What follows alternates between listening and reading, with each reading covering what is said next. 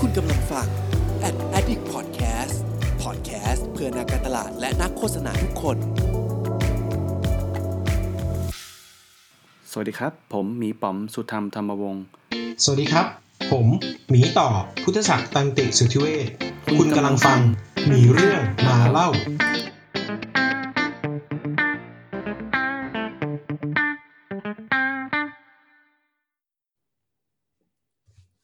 วัสดีครับพี่ต่อ สวัสดีครับพี่ป๋อม โอ้ทำเสียงเหมือนตื่นเต้นเหมือนเพิ่งเราเคยเจอกันเมื่อกี้เลย ครับ ตอนนี้ก็คือห้าทุ่มนะครับต้องตื่นเต้นห้าทุ่มครึ่งด้วยต้องตื่นเต้นกันนิดนึงนะครับ เราอัดกันมาห้าทุ่มครึ่งนะครับ โอเค ยินดีต้อนรับทุกคนเข้าสู่พอดแคสต์ To มี Bear เรื่องมาเล่านะครับ เอ้ย เออพอดแคสต์ To Bear ต้องละ Talk มีเรื่องมาเล่า นี่ได้แล้วโอเค ไม่ได้พูดนานลืมลืมลืมใช่ชื่อเพพอราะว่าพอดแคสต์เราไปแล้วเรา เราผลักภาระไปที่ jingle แล้วนะครับ ใช่ครับ อืมโอเคทำทำกันเป็นระบบมากขึ้น เพราะว่าหลังๆเราต้องลดงานอะไรบางอย่างออกใช่ครับเพราะงานประจำหนักหน่วงเหลือเกินได้เลยอะมาก็เป็นตามธรรมเนียมเรามา catch up กันสักเล็กน้อยสักห้านาทีแรกนะครับมาใครไม่อยากฟังห้านาทีแรก skip ไปได้เลยนะครับอ่าใช่ถูกต้องนะครับพี่เอ่บออกมีก็ อืมอะผมเอาผมก่อนแล้วกันเนอะพี่บอก็กมีไงบ้างจริง ๆ ต้องบอกว่า ถ้าเกิดใครเป็นแฟนคลับพอดแคสต์จะรู้ว่าเราหายไปประมาณหนึ่งสัปดาห์นะครับ เราอืมใช่เราเราฮะเราอาจจะวุ่นมีชีวิตที่วุ่นวาย แล้วก็มีสเกดูชีวิตที่อาจจะไม่ได้สะดวกมากนะต้องขออไม่ภัยไม่ใช่หายกันแบบว่าคุยกันแล้วบอกวีคนี้ไม่เอานะ หายไปซะเฉยๆอะแบบต่างคนต่างยุ่งแล้วจนแบบอ้าวแย่ละมันมันเลยอาทิตย์มาแล้วอะไรอย่างเงี้ยพยายามอยู่เหมือนกันนะเออพยายามคุมคุมคุมเพสเหมือนกันแต่ว่าก็ยากอยู่เหมือนกันในช่วงนี้เนอะ ผมว่าช่วงนี้มันอาจจะเป็นช่วงที่ยากด้วย เพราะว่ามันกำลังจบควอเตอร์แรกเนอะควอเตอร์แรกของปี ใช่ประมาณนั้นมีหก็ลายอย่างผมมีที่หายไปช่วงประมาณสองอาทิตย์ที่ผ่านมาก็อืมมีสอนหนังสือ ผมสอนหนังสือเยอะมาก ผมไม่แน่ใจว่าเทปที่แล้วผมได้เล่าเรื่องสอนเอ่อ research ให้กับคนตาบอดแล้วหรือยังผมว่าผมไม่แน่ใจเหมือนมีจะยัเกริ่นเนาะมเกริ่นเกริ่นไว้ว่าจะไปแต่ยังไม่ได้อ๋อไม่ได้เล่า detailเอออ่าผมไปมาผมไปสอนอืมให้กับคนตาบอดเออมาเป็นไงบ้างอะ ก็คร่าวๆเรียกว่า challenge ก่อนละกันอาจอืมอาจอาจจะขอไม่ลง detail เอาไว้สัก EP หนึ่งเรามานั่งคุยกันดีกว่านะได้อืมก็เพราะคร่าวๆก็รู้สึกว่า challenge ครับเพราะว่ามันมีอย่างอย่างอย่างที่เราทราบคือคนตาบอดก็คือสูญเสียการมองเห็น แต่ว่าอืมมันมีอันหนึงที่ผมก็ไม่เคยลงดีเทลเรื่องนี้เหมือนกันคือจริง ๆ แล้วเนี่ย การการที่บอกว่าคนที่เรียกว่าคนพิการเนี่ย ถ้าเกิดเราเราเราพูดในหมวดตาเนี่ย จริง ๆ ระดับของการมองเห็นอ่ามีมีหลายแบบ ใช่ใช่ใช่มีทั้งแบบมืดบอดสนิทมีมีอืมแบบที่มองเรืเห็อนนเรือรางนรางอืมสายตาเรือนรางอ่าอะไรอย่างเงี้ยก็มีด้วย ซึ่งเราก็ได้ได้ได้เห็นแล้วก็ได้เข้าใจเอ่อมุมต่างๆ ของคนพิการมากขึ้น แล้วก็รวมถึงอืมการใช้ชีวิต เช่นการทำงานคอมพิวเตอร์อย่างเงี้ยอืมว่าคอมพิวเตออืร์มเขาต้องเตรียมพร้อมอะไรยังไงบ้าง ก็ก็ก็ถือว่าเป็นเรื่องที่น่าสนใจแล้วก็คิดว่ายังอยากส่งเสริมเรื่องนี้ เพราะว่าอืมผมเองก็ เป็นคนหนึ่งที่ทัชชิ่งเรื่องกับเอ่อเรื่องเรื่องเหล่านี้ด้วย เพราะว่าผมคิดว่าคนตาบอดเป็นคนหนึ่งที่สูญเสีย experience ของของการใช้งานอะไรบางอย่าง แล้วก็เลยรู้สึกว่าอยากอืมอยากจะทำให้สิ่งตรงเนี้ยสิ่งสิ่งเหล่านี้เกิดเกิดขึ้นในทางที่ดีมากขึ้นไปผมจะชอบพูดเรื่องนี้หลังๆ อยู่บ่อยๆ เพราะว่าอืมเอ่อที่ผมในรู้รู้จักกับน้องใน community อีกอันหนึ่งชื่อน้องนัทเนี่ยเขาก็เป็นคนที่เผยแพร่เรื่อง accessibility เยอะมากอืมโดยเฉพาะอืมที่ออสเตรเลียเนอะเพราะว่าที่ออสเตรเลียกับที่อังกฤษเนี่ยมีกฎหมายคุ้มครอง แบบโดยเฉพาะพิเศษเลยว่าอืมไอ้เจ้าบนเว็บไซต์หรือแอปพลิเคชันเนี่ยถ้าเกิดมันมีเอ่อเรื่อง accessibility ที่ไม่สมบูรณ์ไม่พร้อมหรือไม่มีเนี่ยอาจจะผิดกฎหมายได้ แต่ว่าอืมดีเทลผมไม่รู้มากนะอืมอืมอืแต่มว่าคร่าวๆประมาณนี้ครับ ดีจังอืมเฮ้ยขอไปด้วยสิคือ พี่บอกว่าจะยังไม่รู้ไม่เคยเล่าให้ฟังเหมือนกัน เมื่อประมาณตอนผมแบบเรียนจบใหม่ๆอะประมาณสิบปีก่อนผมเคยทำเอ่อกลุ่มอาสาสมัครกับเพื่อน ชื่อ V2 Blind เป็นอาสาสมัครเพื่อคนตาบอด จัดอืมจัดอบรมการอ่านหนังสือเสียงเข้าห้องเข้าอ๋อไลเข้าไลบรารีอะไรอย่างเงี้ยแล้วก็เอ่อเนื่องจากเอ่อโฟลเดอร์แบบหลาย ๆ คนแยกย้ายไปเรียนต่อเมืองนอกในกลุ่มมันก็เลยยุบไปอะไรอย่างเงี้ยครับแต่ว่าก็ยังอยากทำอยู่จำได้ว่าช่วงนั้นเป็นช่วงที่พลังชีวิต ดีมากตรงที่เอ่อพอเราได้ทำอะไรอย่างนี้อะเนอะมันก็จะแบบ เอออะไรเงี้ยชวนได้นะครับ ยินดี ซึ่งน่าสนใจเหมือนกันเพราะว่าวันก่อนเพิ่งเห็นพี่เก่งในสัมภาษณ์ใน Clubhouse เกี่ยวกับผู้พิการทางสายตาเนี่ยที่เขียนใช่ครับโปรแกรม AI อะไรเงี้ยผมว่ามัน เอ้ยเออมันมันเริ่มมันเริ่มมีเยอะขึ้นมากๆอะไรเงี้ยน่าสนใจมากผมไปสอนให้บริษัทนั้นเองครับเอาเหรอ โอเค เอ้ยใช่เอ้ยเราแล้วไป เราไปสัมภาษณ์กันดีกว่า ผมว่า แต่ว่าน่จะดีนะคือผมอะ พอดีวันนั้นน่ะที่พี่เก่งชวนอะผมผมติดติดธุระครับ ก็เลยเข้าไปแจมของเขาไม่ได้ เออเออเออดีดีใช่ดีดีดีก็คือบริษัทวอลแค่นี้แหละครับเป็นบริษัทที่ชวนให้ผมมาไปอ๋อไปเผยแพร่เรื่องรีเสิร์ชโอเค เป็นบริษัทที่กำลังคุยกันอยู่เหมือนกันครับอ่าอ่าโอเคโอเคเออเออดีครับดีครับโอเคก็ถ้ามีอะไรก็เดี๋ยวถ้าผมช่วยเหลือได้ก็ก็ยินดีนะครับบอกได้เลย อะเดี๋ยวเราลงดีเทลกันมากเกันไป ก็อืมแล้วก็อื่น ๆ ก็มีสอนหนังสือตอนอย่างอย่างวันนี้เนี่ย ที่เราอืมสัมภาษณ์กันตรงนี้ผมสอนผมสอนที่มหาลัยด้วยอืมแล้วก็ แล้วก็ช่วงสองสัปดาห์สามสัปสามสัปดาห์ที่ผ่านมาผมสอนให้กับเอ่อ incubation ให้กับ Rise นะครับ สอนให้กับองค์กรภายนอกนะครับด้วย ก็เกี่ยวกับเรื่อง problem validation ประมาณนั้นครับคร่าวๆแล้วกันประมาณอืนี้มอืมอืมเออผมพบทรายบางอย่าง เพราะว่าช่วงที่ผ่านมาผมสอนเยอะมากเหมือนกันนะครับ มีนาโดยเฉพาะเดือนเดือนปลายกุมภาเข้ามีนาเนี่ยสอนแบบ ผมมีคิวสอนทุกวีคเลยอะแบบทุกวีคซึ่งเฮ้ยความเปลี่ยนแปลงเหมือนกันเลยความเปลี่ยนแปลงที่เกิดขึ้นคือผมเดาแล้วกันครับ คือ ข้อหนึ่งคือผมไปสอนที่มสวมาครับเกี่ยวกับ Data Analytics แล้วก็เดี๋ยวมีอีกมีมีอีกสองสามที่ครับ แบบจนถึง ผมว่าสิ่งที่มันเกิดขึ้นคือตอนนี้มันเมื่อก่อนเวลาเชิญจะเป็น online event ตอนเนี้ยเขาเชิญไป on ground แบบไปสอนที่มอ ไปสอนที่บริษัทไปสอน ก็รู้สึกว่าเป็นความส่วนหนึ่งอาจจะเป็นเพราะแบบมันเริ่มเออเจอกัน on ground ได้แล้ว มันก็เลยเริ่มมีอีเวนต์แบบนี้กลับมา ทีทีติดติดๆกันเพราะ ผมเดาว่ามีส่วนหนึ่งที่กลัวว่าถ้าไม่จัดตอนนี้เนี่ย เดี๋ยวจะไม่ได้จัดเออเรา expect อะไรไม่ได้ไงว่ามันจะเกิดอะไรขึ้นอีกอะไรอย่างเงี้ยครับก็เลยแบบรีบจัดจัดจัดอืมจัดกันอะไรอย่างเงี้ยแล้วแล้วโดยเฉพาะ แต่ตอนนี้ดีมากคือที่มสวอาจารย์ที่โทรมาชวนคือเขาบอกว่า อยาก equip สกิลให้กับน้องๆ เพื่อได้หางานได้มากขึ้น เพราะว่าวิชาในหลักสูตรมันไม่พอ ผมก็เออดีดีมากรู้สึกว่า เออ เป็นการแบบมองเพื่ออนาคตจริงๆอะไรอย่างเงี้ยผมว่าดีดีอืมดีมากเลยครับอืมเห็นด้วยนะแล้วช่วงนี้ก็เห็นภาพพวกนี้เยอะอืมผมว่าช่วงปีสองปีมันเนี่ยเราโดนเร่งปฏิกิริยาอะไรบางอย่างที่ทำให้ใช่ต้องตื่นตัวในการเพิ่มความรู้หรือทักษะการทำงานที่มากขึ้น เพราะว่าวันวันวันนี้เก่าแล้วพรุ่งนี้มันจะใหม่แล้วนะ อะไรอพูย่าดงเงี้ยพูดแบบนี้หลายคนคงจะเครียดแต่โลกมันก็หมุนเร็วจริง ๆ แหละ อืมครับอะก็โอเคอยู่ใน pace ที่สนุกแล้วกันเนอะจะไปเครียดกันมันมากนะครับอืมอืมใช่ เออสำหรับ EP นี้ก็ขอบคุณมากนะครับสวัสยังดีครับโว้ยอันนี้ไม่ใช่เนื้อหาหลักแค่ catch up เอง อืมโอเค มีประชาสัมพันธ์นิดหน่อย เดี๋ยวเราสองคนจะไป เป็น speaker ในงาน Da- Data Talk Chill ครั้งที่ 3 นะครับ concept คือ Connect the Data นะครับ ก็เป็นของเพจเอิ่ม Data Science ชิวๆนะครับ ของเจ้าเพิร์ดนะครับ ก็วันที่ 28 มีนาไปเดือนมีนี้นานะครับคมอืมอืมเป็นออนไลน์นะครับ ก็เนื้อหาก็คือเราสองคนจะขึ้นด้วยกันแหละ ไม่ได้ขึ้นแยกนะครับ เป็นเป็นเอาเรื่อง Data UX มา integrate กันนะครับ ก็ ใครสนใจน่าจะยังซื้อบัตรทันอยู่ครับ ไปที่เพจ Data Science ชิวๆได้เลยนะครับ ไปเซิร์ชได้เลย หรือว่าเซิร์ชเอ่อ Data Talk Chill ก็ได้ครับ น่าจะเจอเหมือนกัน อืมอืม ประมาณนี้ เขาเรื่องไหมครับผมได้เลย วันนี้เรามาคุยกันในหัวข้อหนึ่งที่หลาย ๆ คนมักจะตั้งคำถามและพูดถึงอยู่บนทำไมผมต้องพูดเหมือนเหมือนอ่านข่าวด้วย เออ อยู่ดีคุณก็คุณก็กลายเป็นเอ่อคุณจิตดีไม่ใช่เอ่อ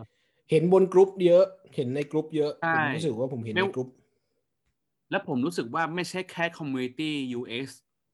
Data เองก็มีเยอะคำถามเนี้ยอยู่ต่อเนื่อง เยอะเลยเยและอะลาเลยไปถึงบน Clubhouse เวลาผมตั้ง session บน Clubhouse หรือ Data เองก็พูดที่เราพูดกันล่าสุดบนอืม Clubhouse ก็มีคำถามนี้อยู่เสมอเหมือนกันคือ ย้ายสายงาน ย้ายสายงานใช่ยังไงดี จริงๆเพราะเขาปีหลักเราเขาปีหลักมีสองเรื่องคือย้ายสายงานกับการทำงานกับคนที่ไม่ใช่ไม่ใช่ specialist แบบกับทีมอื่นอะไรเงี้ยอันนี้ก็เยอะแต่ว่าวันนี้พูดเรื่องย้ายสายงานกัน มาเริ่มกันแบบนี้ดีกว่าอืมว่า ใครสักคนหนึ่งถ้าอยากย้ายสายงานมาสายมาทำงานสาย Data หรือว่าทำงานสาย UX เนี่ย มันต้องมันต้องทำยังไงบ้าง เริ่มยังไงอือ่ามอย่างแรกเลยคือ ย้ายมาทำไมกลับไปตั้งคำถามเออกลับไปตั้งคำถามใช่ก่อน ทำไมต้องย้ายด้วย เออย้ายมาทำไมอะคุณอยากเออทำไมถึงอยากย้ายเอ่มบางคนแค่แค่สิ่งที่ต้องเตือนคือบางคนอาจจะเห็นแค่ภาพหน้าสื่อของ UX หน้าภาพหน้าสื่อของ Data ว่ามันเป็นงานที่ wow เซ็กซี่มากๆ งานที่แบบ future skill โอ้ใครๆต่างก็พูดถึงหนังสือทุกเล่มพูดถึง Marketing อ่า5.0 พูดถึง Experience พูดถึง Data มันต้องเจ๋งดูมากหอมแน่หนวาอนนแล้วเกิน เออ ดูหอมหวานเหลือเกิน ซึ่งเราก็จะบอกว่า ทุกอาชีพมันมีมุมที่หอมหวานและเจ็บปวดในตัวของมันเอง หมายถึงว่าต่อให้คุณมาทำ Data คุณก็จะเจอมุมที่แบบเฮี้ยอะไรเนี่ยต่อ UX ก็เชื่อว่ามีเหมือนกันว่าแบบเฮี้ยอะไรเนี่ยกูต้องทำอย่างนี้ด้วยเหรอซึ่งทุกมุมมันมีนะครับเพราะฉะนั้นสิ่งที่ต้องถามก็คือว่า การที่คุณจะย้ายเนี่ย เช็คแล้วใช่ไหมว่า คุณคุณรู้แล้วใช่ไหมว่า มันมีความสุขอยู่ตรงไหน มันมีความเจ็บปวดอยู่ตรงไหนอืมและเราอืมยอมรับความเจ็บปวดนั้นได้ ใช่ไหมอะไรอย่างเงี้ยอืม คือคืออย่างผมเนี่ย เวลาที่มีน้องๆ หรือมีใครสักคนหนึ่งอินบ็อกมาถามผมว่า ผมทำงาน เอ่อแบบนี้อยู่ครับ แล้วก็อืมผมกำลังจะย้ายอยากย้ายสายงาอืนมผมก็ถามเหมือนที่พี่ต่อบอกเลยนะว่า เฮ้ย แล้วทำไมถึงอยากย้ายหรออะไรเงี้ยอืมเออ แต่ว่าจริง ๆ ต้องบอกอย่างหนึ่งว่าส่วนตัวผมเนี่ยเป็นคนที่สายเอมพัตตีอืมผมผมก็เลยไม่ได้ถามก่อนว่า อาจอาจอาจจะไม่ได้ถามคำถามแรกว่า อยากย้ายสายงานทำไม แต่ว่าเป้าหมายจะยังเป็นอย่างนั้นนะคืออยากรู้อืมแหละว่าเขาจะย้ายอยากย้ายสายงานทำไมไหมอืม แต่ว่าผมอาจจะเป็นการตั้งคำถามอีกแบบหนึ่งคือ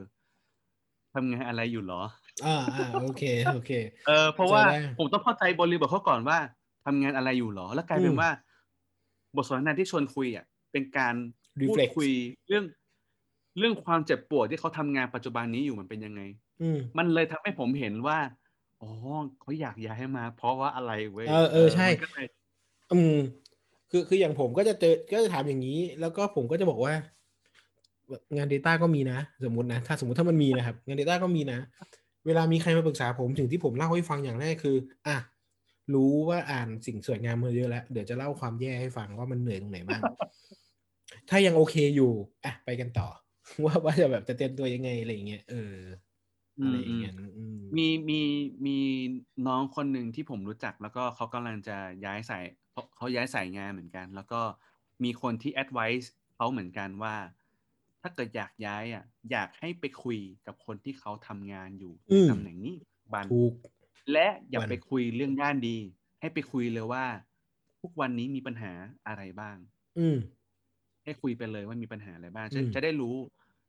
แล้วก็ส่วนหนึ่งที่ผมมักจะเจอคนที่มาปรึกษากับผมอย่างเงี้ย ผมมักจะมีคำถามคำถามหนึ่งที่ถามกลับไปเสมอเลยคือเคยได้ลองทำหรือยัง อืมเอออย่างน้อยๆเนี่ยถ้าเกิดไม่เคยทำเคยคลุกคลีกับคนเหล่านี้แล้วหรือยังนะครับอืมยกตัวอย่างเช่นเอ่อในในในกลุ่ม UX Thailand เนี่ยมีน้องคนหนึ่งนะครับเขาเอ่อประกาศเอ่อโพสต์มาถามในกลุ่มนะครับเขาถามว่า เอ่ออยากย้ายมา UX เหมือนกันเลย อยากย้ายมา UX เอ้ยอยากย้ายมาเป็น Product Owner ครับอ่าอยากย้าย Product Owner อืมภาษาเห็อันงกฤแล้ษวจำได้จำได้ เออ แล้วผมก็เลยถามกลับไปว่า ไม่แน่ใจว่าแบบเคยทำหรือว่าเคยคลุกคลีกับสิ่งนี้ไหมอืมก็เลยได้อินไซต์จากจากในโพสต์นั้นแหละนะครับก็ก็จะเห็นว่ามีคนมาคุยเยอะมากๆอะไรเงี้ย ผมก็เลยพยายาม อยากตั้งคำถามกลับไปเหมือนกันว่าเออปัจจุบันนี้ทำงานอะไรอยู่หรอทำไมถึงอยากย้ายมาเหมือนกันเลยอืมซีเควนต์เหมือนกันเลย แล้วก็คำถามที่สำคัญคือ ผมก็ต้องอยากรู้แหละว่าเขาเคยคลุกคลีกับกับตำแหน่งนี้แล้วหรือยังอืมรู้แล้วใช่ไหมอะไรเงี้ยแล้วก็เออเหมือนกับทำให้เขาอะได้ได้เริ่มมองเห็นก่อนว่ามันมี ข้อจำกัดอะไรบางอย่างอืมนะครับ ที่ที่ที่จะสามารถ เอ่อเปลี่ยนโหมดจากหัวนั้นมาหัว เอ่ออันใหม่ได้ มั่นใจอืมขนาดไหนอะไรอย่างถูเงี้กยเนอะอือืมมก็ทรงทรงจะประมาณนี้คือการเข้าใจเนอะถูกเข้าใจของตัวเจ้าเจ้าเอ่อหน้าที่ใหม่ จริง ๆ ไม่ว่าจะ UX หรือว่าถูก Data นะ อาชีพอื่นด้วยนะ ไม่ใช่แค่สองอาชีพนี้ผมว่านี่คือเออแบบจุดตั้งต้นของการย้ายสายอะไรคือแบบไปทำไมอืมทำไมถึงอยากไปอะไรเงี้ยซึ่งเอ่อสำหรับ Data และ UX นะครับ จริง ๆ ก็ใครสงสัยอยากคุยจริง ๆ เรายินดีนะครับ ทักมาในเพจได้ไม่อืมเราไม่เคย เรา ตอบอย่างเร็วที่สุดเลยครับเพราะเราชอบมากในการคุยกับลูกเพจตอบเห็นปุ๊บจะตอบทันทีแย่งกันตอบด้วยบางทีมีบอกมั่งมีตอบมั่งเขาไปตอบนะครับก็ถามมาได้นะครับ Data UX เป็นยังไงบ้าง หนูทำมันผมทำมันนั้นอยู่หนูทำมันนี้อยู่อยากได้ไป UX Data ต้องทำยังไงบ้าง ต้องอืมพี่เป็นยังไงบ้างอืมถามได้นะครับอืมอืมออืมสบายดีไหมทำงานเป็นไงบ้างก็มาชวนคุยได้ ใช่นะครับแล้วก็จะเล่าให้ฟังนะครับอะกลับมาที่เรื่องย้ายสายงานดีกว่าอะสมมุติอืมสมมุติวันนี้ คุยกับพวกพี่แล้ว คุยกับผม คุยกับพี่ต่อเฮ้ยไปอืผมมทำมาแล้ว ผมเคยอืมคุกคีแล้ว ผมรู้แล้วความเจ็บปวดเป็นไง ผมจะไปแล้วอืมยังไงต่อครับ ก็ไปเช็คว่าในอาชีพนั้นเขามีเบสไลน์ยังไง เขามีแนวพูดเลยดิ มันมีกี่สาย แต่ละสายมี baseline skill ที่เขา require อะไรบ้าง แล้วค่อยกลับมาเช็คตัวเองว่า มันมี skill ไหนบ้างที่เราอาจจะสามารถ transfer อะเขาเรียกว่าอะไรวะ โอนหน่วยกิตเหรอ เออเออเออเออลองเช็คดูหน่อยว่ามีอะไรบ้างที่เราสามารถโอนหน่วยกิตไปสู่สายงานใหม่เราได้บ้างอะไรอย่างเงี้ยอืมอืมยกตัวอย่างได้ไหมพี่ต่อยกตัวอย่างสักหน่อยหนึ่งสมมุติผมเป็นเอ่อผมผมผมเป็น UX แล้วอืมผมอยากจะย้ายไปทำงาน Data Analyst โอเค ถ้าถามผมนะ ถ้าถามผมแบบคิดแบบไวๆนะครับ เอ่อเออเอาเลย ถ้าผมคิดถึง UX ผมคิดถึงสองอย่าง ไม่ไม่รู้ว่าครบถ้วนไหมนะ แต่ว่าผมเนื่องจากว่าผมอยู่ได้ครับพี่ปอมผมคิดถึงสองอย่างข้อหนึ่งคือการทำ research การทำความเข้าใจคนอ่าอะกับอันที่สองคือการทำดีไซน์ ซึ่งเข้าใจว่า UX จริงๆ ไม่ใช่ดีไซน์แต่ UX ส่วนใหญ่ก็มี skill ดีไซน์ติดตัวมาอยู่อะไรอย่างนี้เนอะเพราะฉะนั้นครับอันเนี้ยสองอันเนี้ย transfer ได้ เพราะว่าการทำ Data จริงๆ ก็ต้องเข้าใจอ่า user เหมือนกันและดีไซน์เนี่ยมันก็จะมาช่วยเรื่องการแบบทำ visualization ทำดีไซน์ dashboard ได้อย่างดี ซึ่ง สองจุดเนี้ยเราก็จะรู้แล้วว่า อ๋อ อันเนี้ยคือสิ่งที่เราเอาไป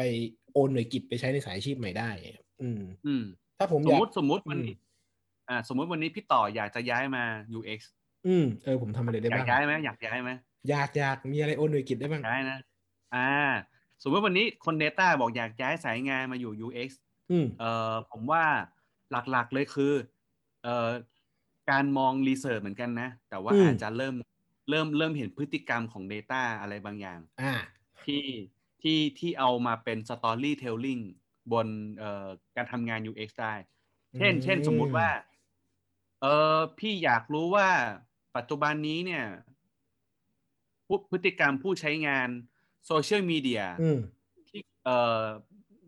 ในช่วงหนึ่งปีที่ผ่านมาเป็นยังไงบ้างอะไรเงี้ยช่วยอ่าเล่าให้พี่ฟัง โอเคอ่าคนทำงานสาย Data ก็จะแบบมีวิธีเล่ารู้ว่าออก getter data มาจากไหนอืมไปขุดจากไหนมาบ้างอะไรเงี้ยอืแล้วมก็อาจจะอืมทำให้เอ่อชัดเจนตรงนั้นมากขึ้นอืมแล้วแล้วยิ่งโดยเฉพาะเลยนะ ยิ่งโดยเฉพาะคือ สมมุติถ้าเป็นพี่ต่อหรือว่าเป็นเอ่อใครสักคนที่ทำงานเกี่ยวกับ Data Social เงี้ยก็จะเริ่มเห็นว่า เฮ้ย ฉันสามารถแบบเอาโดเมน specific ที่ฉันเคยทำเนี่ยเอามาอืม reuse ได้อืมด้วยอืมเออ ซึ่งจริงๆก็จะมีสมมติถ้าไม่ใช่โซเชียลมันก็จะมีแบบภาพแบบ quant- quantitative analysis อันนี้สาย Data ก็จะคล่องแคล่วหน่อย พวกทำ A/B test อะไรอย่างเงี้ยก็จะคล่องหน่อย อืมก็เลยหก็รือจะถ้ายิ่ง UX ทำงานหน่อยสาย Data แล้วเอ่อเคยทำ Visualize Data มาเยอ่าอะๆเนี่ยโอ้โหใช่ตอนไปคุยกับบอสหัวหน้า UX เนี่ยอ่ากับกับทีม UX เนี่ยจะจะอืมหล่อมาก เพราะว่าอืมสามารถทำแบบเอ่อ วิธีการเล่า Data ได้แบบน่าสนใจหรืออะไรก็ว่าไปนะปอืระมมาณนั้อะไรนประมาณนั้น เพราะฉะนั้นลองเช็คดูก่อนว่าตัวเองเอ่อสายงานเดิมอะตัวเองมีคออืมสกิลอะไรที่พอจะโอนหน่วยกิจได้ ทีนี้การจะโอนหน่วยกิตได้มันก็ต้องรู้นะว่าเราจะไอ้ไอ้หน่วยไอ้หน่วยงานปลายทางมันมีหน่วยกิตอะไรบ้างอืมความหมายก็คือว่าเราก็ต้องรู้แหละว่าทีเนี้ยสาย Data มันมี baseline อะไร UX มันมี baseline อะไรบ้าง เรามาแชร์กันหน่อยไหมอืมว่าว่า ว่า baseline ที่น่าสนใจมันเป็นยังไงบ้างสำหรับ Data กับ UX ตอนนี้ เขาจะได้รู้ว่าเขาโอนอะไรมาได้บ้าง ได้เอาเลยอะของพี่ต่อกันไหมโอเคอะของ Data ก่อนอื่นต้องรู้ก่อนนะว่าของ Data มันมีงานหลายสายเหมือนกัน มี Data Engineer นะ จริง ๆ เราย้อนกลับไปฟัง EP แรก ๆ กันได้นะครับ ว่าแบบ Data มีกี่สาย มี Data Engineer Data Analyst Data Visualization เดี๋ยวนี้มี Data Translator Data เอ่อ Storytelling เนี่ยเต็มไปหมดเลยครับ ตอนนี้แบบ ตำแหน่ง Data Data Science เออลืมพูดได้ไงเนี่ย Data Scientist เนี่ยเยอะมากเลยเอ่อแต่ว่าสำหรับผมนะหลักหลักๆเนี่ยเอาเคลียร์แบบนี้คือข้อหนึ่งคือ การเก็บการเก็บข้อมูล การ process ข้อมูล แล้วก็การนำเสนอข้อมูล แล้วก็การทำแบบเอ่อ pre- การทำโมเดลอืมถ้าถามผมอืมตอนนี้ผมแบบ key key เนี่ยสี่อย่าง skill ที่จำเป็นก็คือสมมติไปแตะที่การเก็บข้อมูลเนี่ย ปกติการการเก็บข้อมูลมันก็จะมีเรื่องของการเขียนโค้ด API นู่นนี่นั่นนะครับเอ่อขึ้นอยู่เอ้ยอันนี้ผมเล่าไปก่อนนะขึ้นอยู่กับตำแหน่งที่เราจะสมัครนะว่าว่ามันต้องการอะไรบ้างนะครับ หรืออาจจะไม่ได้เก็บโดยตรง แต่ว่าเออเราต้องการแบบจัดการข้อมูลที่เป็น Database เราก็มีเราต้องเข้าใจเรื่องของ Database ถ้าเป็นพื้นฐานเลยก็เป็น MySQL แต่ว่าแต่ละที่ก็อาจจะมี Data Lake หรือว่า Database ตัวอื่นที่เราต้องเข้าใจนะครับ การ process ข้อมูล process ข้อมูลก็จะมีการแบบอะ Excel spreadsheet หรือเอ่อ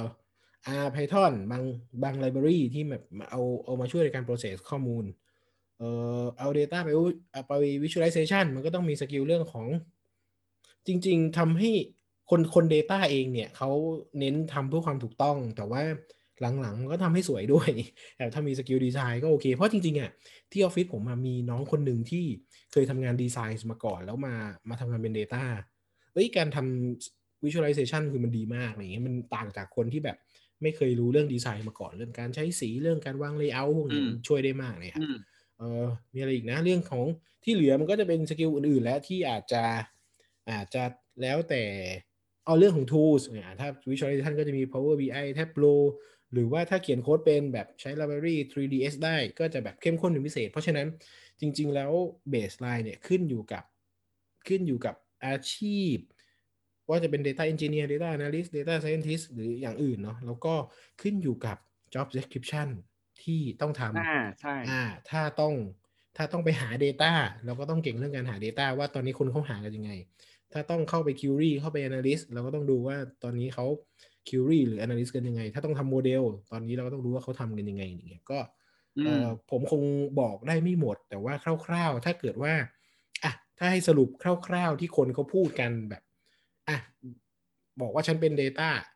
เอ่อคนทำงานสาย Data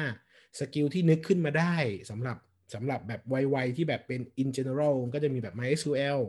มี Excel หรือ Spreadsheet บางอย่างเนาะ มี R หรือ Python Programming programming สักตัวหนึ่งที่อาจจะคล่องแคล่วหน่อย มีเรื่องของเอ่อ visualization ซึ่งจะใช้ tool หรือไม่ใช้ tool ก็ได้อะไรเงี้ยขอให้ทำเป็นรวมๆก็จะประมาณนี้ แต่ว่ามันจะมี background อีกนะ เช่นพวก ที่เป็น foundation เช่น math statistics อ่าพวกนี้มี แล้วก็พวกของ critical thinking เอ่ออะไรอย่างเงี้ยต้องอืมถ้ามีอืมติดตัวอืมมาก็โอเค อืม ก็จะประมาณนี้ UX อะโอ้เข้มข้นมาก เข้มข้นคนมากบ้างของนี่ Data จริงๆมามัมันมันเคยเล่าไปแล้วเมื่อในอดีต แต่ว่าเอามาย้อนให้ฟังอีกรอบ ผมแอบเดาว่ามันอัปเดตอยู่เหมือนกันนะ มันมีมันมีเออมันก็มีเบามีๆมีกันมีบ้างเอมีอบ้างอืมรู้สึกมีอัปเดตเบาๆอยู่เหมือนกัน มา เผลอๆเนี่ยผมว่าของคุณอาจจะมีเสริมเรื่องความเป็นโปรดักต์เข้าไปด้วยนะ ใช่ไหมอาจจะมีความเป็นโปรดักต์แทรกเข้าไปด้วยหรือเปล่าผมไม่แน่ใจ อืมอาจตอนตอนนี้คนยังพูดถึงน้อยนะหมายถึงว่าในตลาดเหรออะเออแต่ว่าโอเค ผมมาพูดถึงเยอะเพราะว่าผมเกี่ยวข้องเยอะเอออ่าโอเคได้อืมอะมาฟัง UX บ้างดีกว่าอะมา UX เอ่อจริง ๆ ถ้าถ้า ถ้าให้พูดอธิบายผม อันจริงแอบแอบยากอันนี้ต้องบอกว่าบอกบอกบอกผู้ฟังก่อนว่าแอบนอกสคริปต์นิดนึงอืมอืมเพราะว่า เพราะว่าถ้าเกิดพูดคำพูดคำว่า UX เนี่ยในปัจจุบันนี้เนี่ยต้องบอกก่อนว่า ผมมักจะอยู่ใน industry ที่สร้าง product ละกันเป็นหลักอะพอมันพูดคำว่าสร้าง product ปั๊บเนี่ยมันจะลากไปเรื่อง journey journey ของ product อืมอันนี้บอกเลยว่า แอบ spoil เนื้อหาส่วนหนึ่งของ Data Talk ชิลอะไรเนี่ยอืมอืมไปแล้วด้วยนะอืม นะครับ ก็เอาเอาเป็นว่าเอาเป็นว่าส่วนหนึ่งนะครับอืมเอ่อพอมันพูดถึง journey ของ Product เนี่ยมันก็มีตั้งแต่ discovery จนถึง delivery นะตัว Product อะไรเงี้ยอืมนั่นหมายความว่า activity ของ UX เองเนี่ยมันก็เลยเข้าไปเกาะติดกับตัว facing ของตัว Product ด้วยอืมก็คือถ้าใครนึกไม่ออกเลย เห็นภาพนึกไม่ออก ในเนี้ยส่วนมากน่าต้องน่าจะต้องเคยได้ยิน design thinking บ้างแหละนะฮะอืมก็ให้มองไปเลยว่าไอ้เจ้า design thinking เนี่ย แต่ละ journey ของมันเนี่ยมันมี เอ่อเขาเรียกว่า activity ของ UX เนี่ยซ่อนอยู่อ๋ออย่างเช่น สมมุติโอเคตัวอย่างอย่างตัวอย่างเช่น discovery เนี่ยมันก็คือช่วงการค้นหาความจริงการการค้นหา Empathize ใช่ไหม empathize อะไรก็ว่าไปก็คืออเริ่มตั้งแต่อาจจะ research เลยไหมอืมอ่า หรือว่าก่อน research จะต้องแบบเข้าไปพูดคุยกับองค์กรก่อนเลยหรือเปล่า เพื่อค้นหาวิชั่นเลยหรือเปล่า ใช่ไหมอืมถ้าเกิดวิชั่นแข็งแรง ก็ถ่ายทอดลงมาเป็น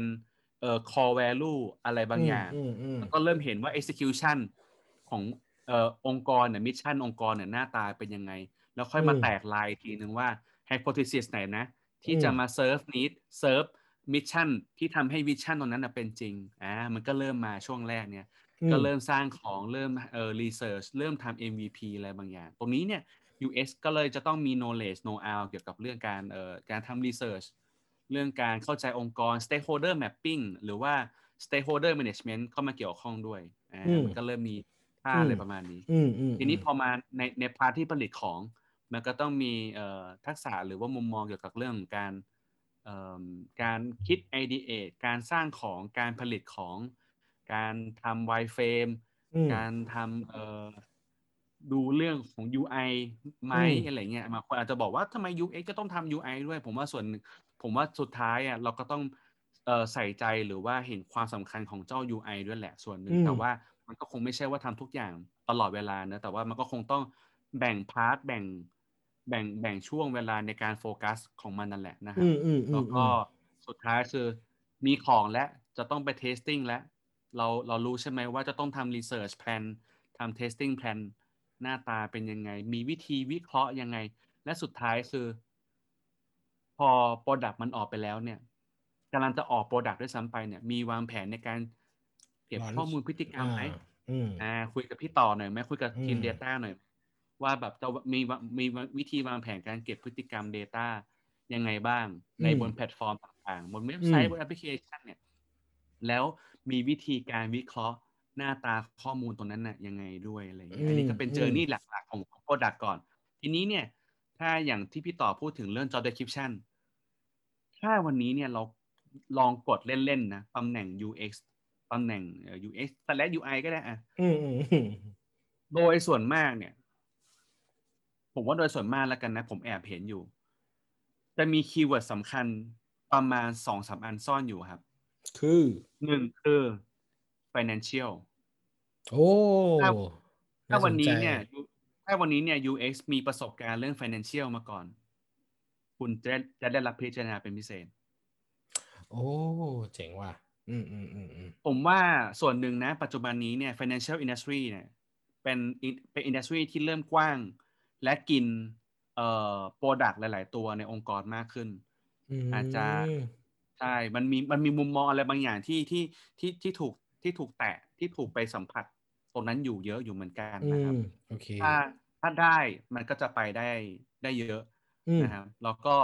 อีกคีย์เวิร์ดหนึ่งที่โคตรสำคัญที่เมื่อกี้ผมพูดไปแล้ว เรื่อง Product นั่นก็คือเรื่อง agile environment นะครับ หมายถึงว่าอ่าโอเคถ้าเกิดคุณเคยทำงานใน environment ที่เป็น Product ในในอืม environment ที่เป็น agile เคยใช้อืม scrum ไหมอืมเคยทำงานกับ developer ไหม โอ้นะครับโอเค collaborate ได้ไหมใช่อืมอืมล่าสุดอืมผมคุยกับกับน้องที่เอ่อที่ที่ที่เคยที่ทำงานที่คุยกันใน community ด้วยกันนะชื่อชื่อน้องหยกนะครับ น้องหยกก็บอกเหมือนกันว่า ปัจจุบันนี้เนี่ยเอ่อหลาย ๆ บริษัทถามถึงนะครับ ถามถึงแล้วว่า เคยทำงานกับ developer ไหมอืม สำหรับคนที่เอ่อสมัครงาน หรือว่าทำงานชั่วโมงบินมาเยอะๆ อาจจะเป็น mid level senior level แล้วเนี่ย อาจจะไม่ค่อยมีคำถามนี้ แต่ถ้าเกิดวันหนึ่งมีคนคนหนึ่งเนี่ยย้ายสายงานคำถามที่สำคัญคือ เคยทำงานกับ developer หรือเปล่า เคยทำงานกับ product owner หรือเปล่า เคยทำงานกับ BA QA หรือลูกค้าหรือเปล่าด้วยซ้ำไปนะเพราะว่าเราก็อยากรู้ว่ามีวิธีการรับมือตรงนั้นยังไงอืได้มบ้างอืมนะอืมอืมก็เออน่าอันนี้น่าสนใจ อืมใช่ แล้วก็อันนี้อีกอันหนึงอาจจะเบาๆครับ อาจจะดูไม่ค่อย make sense แต่ว่าผมรู้สึกว่าถ้ามันมีมันก็ plus ได้นะ คือเรื่องของเอ่อ coding เอ่อตัวที่เป็นอืม front end HTML CSS ซึ่งบางที่เนี่ยที่ผมอ่าน job description บางที่นะ ผมไม่ได้บอกว่ามันดีนะครับ ผมแค่บอกว่าให้ลองดูแล้วระวังเอาไว้คือบางที่ require ถึงขั้นว่าเคยเขียน JavaScript ด้วยนะครับอืมถามว่ามันแต่มาได้ยังไงล่ะแต่ว่าสคริปต์นี่ ไม่ไม่โหดไปเลย เออคือคือถามว่ามันมาได้ยังไงต้องบอกเออออย่างหนึ่งว่าเออตัว UX เองเนี่ย อย่างที่เราทราบเนี่ยเรามักจะทำงานคู่กับ UI อยู่บ่อยๆหรือทำงานส่งมอบให้ UI อยู่บ่อยๆ แต่ในบางครั้งเนี่ยตำแหน่ง UX slash UI เนี่ยก็ทำงานตรงกับ front end developer อะซึ่งในบางครั้งเนี่ยอาจจะมีวิธีการสื่อสารวิธีการคุยงานหรือว่าอะไรบางอย่างที่มันไปทัชกับตัวเอ่อตัว job ที่ front end developer ทำอยู่อย่างเช่นตัว JavaScript ที่เขาเขียนอาจจะเขียนด้วย React นึกออก JS นึกอะไรก็ว่าไปอะไรนึกอเงี้อยกก็ก็พวกเนี้ยถ้าเกิดเขาเรียกว่าถ้ามี knowledge ละกันเขาไม่ได้บอกว่าให้เราเขียนหรอก ถ้ามีอืม knowledge อ่าเรื่อโองเคเนี้ยมันมันก็ plus เข้าไปครับใช่อันนี้เพราะก็เป็นเรื่องของอืม มันก็จำเป็นเพราะว่า เอ่อถ้าต้องทำกับ front end เนี่ย สิ่งที่เราต้องส่งมอบให้มันคือ มันคือตัวงานที่ front end จะต้องเอาไปทำงานต่อซึ่งมันก็ต้องมีใช่ต้องมีจุดที่เราเข้าใจเขาด้วยว่าเขาทำงานยังไง อันไหนทำได้ อันไหนทำไม่ได้อะไรเงี้ยอืมถูก มันคือการเข้าใจ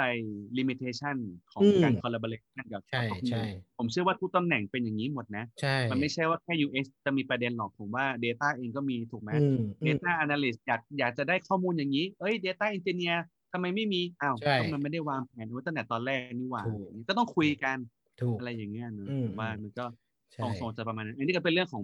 baseline เรื่อง soft skill อืม hard skill ที่ที่ต้องคอยดูว่าตลาดเนี่ยมันห น้าตายเป็นยังไง ผมว่าเบสไลน์น่าจะหาหาอ่านได้ทั่วไปประมาณนึง หรือถ้า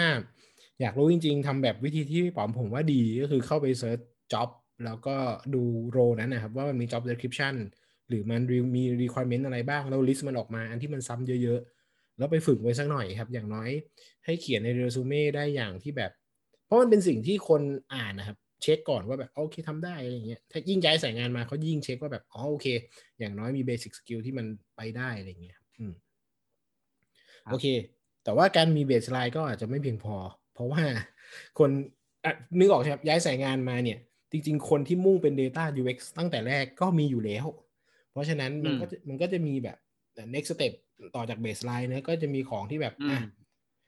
ต้องต้องเริ่มหาจุดเด่นของตัวเองแล้วว่าแบบฉันเนี่ย จะอืมเด่นด้าน Data ได้ยังไง หรือเด่นด้าน UX ได้ยังไง อืม อืม อืม ของพี่ต่อมีตัวอย่างไหมโอเค เอ่อสมมุติเป็น Data Analyst แล้วกันนะครับ เอ่อเขาบอกว่าอย่างล่าสุดที่ตอนนี้นะครับ ตอนนี้ที่ผมอ่านบทความของ Google เนี่ยเขาบอกว่ามี 6 สกิลที่ทำให้ Data Analyst เป็น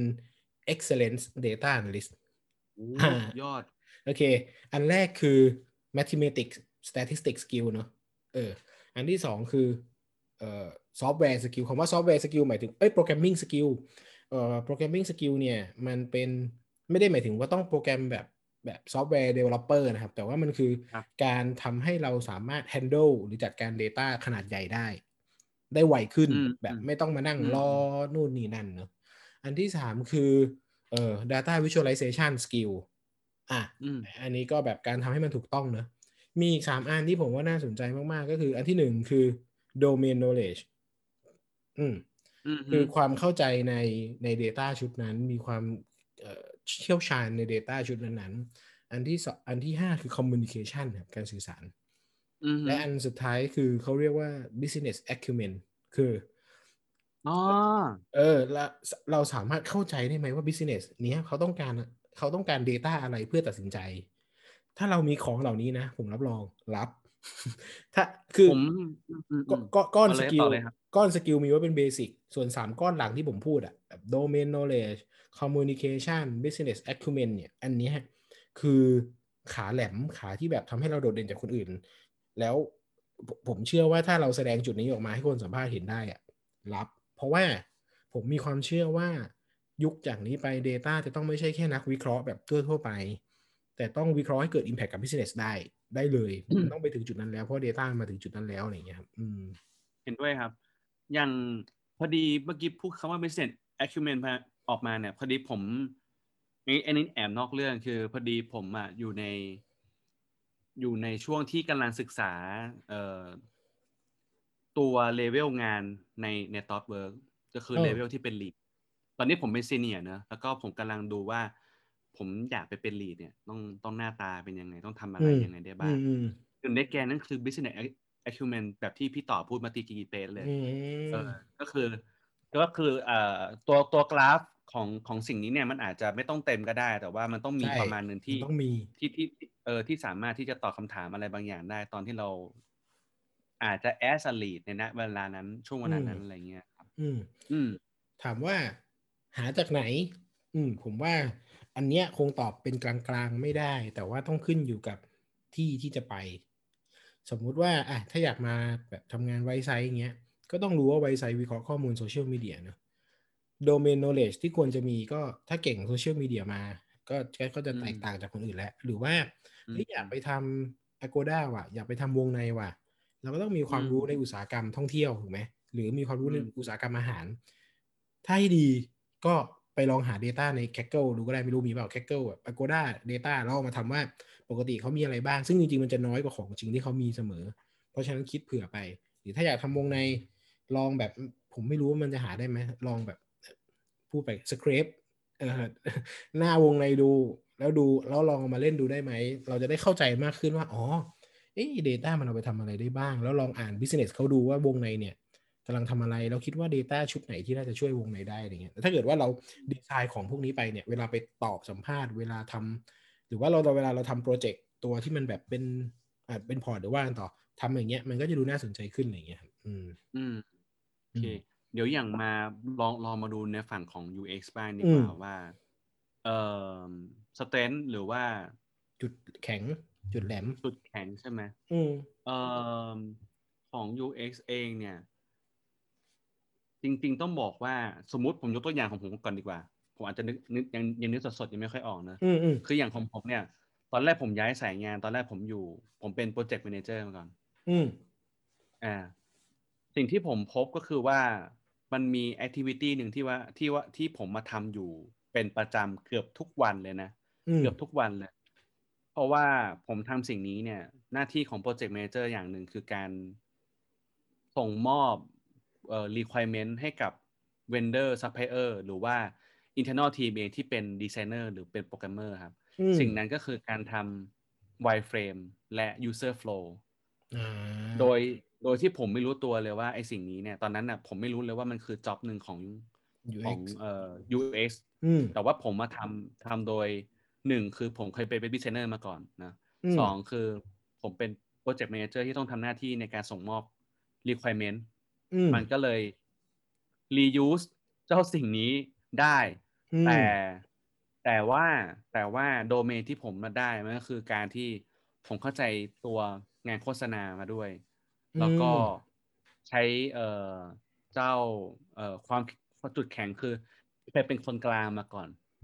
อืมเป็นเป็นเป็นคนอ่าโอกลางเคในการสื่อสารอ่าคอมมูนิเคตมาก่อนอะไรต้องเงี้ยคุยคกัรับบคนเยอะมาก่อน ใช่ มันก็เลยถามว่า จุดเด่นตัวเองเป็นเรื่องอะไรก็น่าจะเป็นเรื่องของการสื่อสารเรื่องของการพูดคุยอือย่ามงเงี้ยอืครัมบก็เลยอืมเออเป็นเป็นจุดแข็งของตัวเอง อือืมมอืมไอของพวกนี้ถ้าเคยอยู่ในอินดัสทรีที่เกี่ยวข้องมันก็จะค่อนข้างดีนะผมว่า เช่นใช่สมมุติใช่ว่าเออพี่ป๋อมก่อนหน้านี้อยู่ SCB 10X อย่างเงี้ย ถ้าเกิดใครจะสมัคร SCB 10X โดยที่เอ่อสมมติเคยทำแบงก์มาก่อน เคยเข้าใจอุตสาหกรรมการเงินมาก่อนอะไรเงี้ย มันก็ผมว่ามันมีก็ก็มีเครดิตขึ้นนิดนึงแหละ เพราะว่า domain knowledge เป็นสิ่งที่อืมไม่ได้สอนกันง่ายมากอะ่ะ มันต้องอาศัยแบบการเรียนรู้ประมาณหนึ่งอะไรเงี้ย อืมใช่อะทีนี้เรามีไม่ว่าจะโอนโอนทักษะเดิมมาได้อืมแล้วเรามีอืม soft skill hard skill มาได้แล้ว เราอืมเรามีจุดแข็งที่อาจจะเกิดจากการไปใช้ทักษะเดิมในอดีต มาเป็นจุดแข็งก็เป็นไปได้เหมือนกัน สุดท้าย อืมอีกอย่างหนึ่งที่ที่ขาดไม่ได้เลยเวลาที่จะย้ายสายงาน ซึ่งโดยเฉพาะ UX ละกัน ผมไม่รู้ว่าอืม Data ยังไงเดี๋ยวลองพี่ต่อลองอืมอธิบายเพิ่มเติมดูครับ UX เนี่ยแทบจะเป็นไปไม่ได้เลยที่จะขาดสิ่งนี้คือพอร์ตงานอืมเนาะเอ่อพอร์ตงานที่ว่าเนี่ยของผมเนี่ยมันก็คือสำหรับผมแล้วกันเนอะสำหรับผมแล้วเนี่ย UX เนี่ยพอร์ตงานที่ดีเนี่ยมันก็คือเอ่อ case study ที่เคยทำอืมอาจจะ อาจจะเรียกว่า design challenge หรือว่า case study อะไรเงี้ยนะมันคืออืมการเล่าว่า Product หรือว่าโปรเจกต์ละกันหรืออะไรก็แล้วแต่ที่เคยทำชิ้นงานออกมาเนี่ยอืมมันมีที่มาที่ไปยังไง ตั้งแต่อืมเริ่ม research เริ่มลงมือ เริ่มคลุกคลีเริ่มแก้ปัญหา จนผลิตงานและออกไปทดสอบอืมได้เรียนรู้อะไรบ้าง key learning key takeaway จากงานนั้นคืออะไรอะไรเงี้ยผมว่าอันนี้ก็เป็นอันหนึ่งเป็นพอร์ตงานหนึ่งที่ที่ควรจะต้อง มีหรือว่าเตรียมรับมือไว้สักหน่อย การอืมไปแบบแห้งๆเลยไม่มีเลยมีแต่ passion เนี่ยบางทีมันมันจับต้องไม่ได้อืมแล้วก็มันไม่มี story เล่าเรื่องหรือไม่เห็นความเขาเรียกว่าตอ t โปรเซสอะของงานอะมันมันมันมันต้องรู้ว่าอืมอ๋อเฮ้ยไอคนเนี้ยมันมันกำลังจะย้ายสายงานเนี่ย มันมีตอ t โปรเซสแบบนี้ว่ามันเลยถึงย้ายย้าย มันมันเลยถึงมีเหตุผลหนักแน่นพอที่จะย้ายสายงาน คิดดูแล้วกันว่าคนที่อยู่ในสะ คนที่อยู่ในสายงานอยู่แล้วอะจะย้ายงานน่ะ ก็ยังต้องมีพอร์ตงานที่แข็งแรงอยู่แล้วแล้วนั่นหมายความว่า เราต้องแข็งแรงมากประมาณหนึ่งเลยนะที่อาจหาญในการย้ายสายงาน มีเจตจำนงที่ชัดเจนมากว่า ฉันอืมย้ายสายงาน เพราะว่าพอร์ตงานฉันน่ะ มันมาแบบนี้ไง ฉันยังอยากจะไปจริง ๆ นะ อะไรอย่างอืเงี้มยอืมอืมอืมอืมอืมไม่รู้ว่าฝั่ง Data เป็นไงบ้างพี่พี่ต่อลองเอ่เล่าอให้ฟังหน่อยเดต้าไม่ค่อยรีควายไม่รู้บริษัทอื่นรีควายไหมแต่ผมมันไม่ค่อยรีควายครับ แต่ว่า จะได้รับเอ่อความสนใจเป็นพิเศษถ้าก็อะถ้าเป็น Data Science ผมคิดว่าควรมีใน GitHub อืมเพราะว่ามันต้องส่งโมเดลขึ้นเนาะลอง test อะไรอย่างนี้ แต่ว่าพอเป็น Data Analyst เนี่ยจริงๆ เคสมันอาจจะหาได้ไม่ง่ายนักหมายถึงว่าตัวพอร์ตนะ เพราะฉะนั้น เออครับลงแข่ง hackathon บ้าง ถ้าถ้ามีเวลา เพราะไอการอืมลงแข่งพวกนี้มันคือการเสริมสร้างเสริมประสบการณ์เอ่อ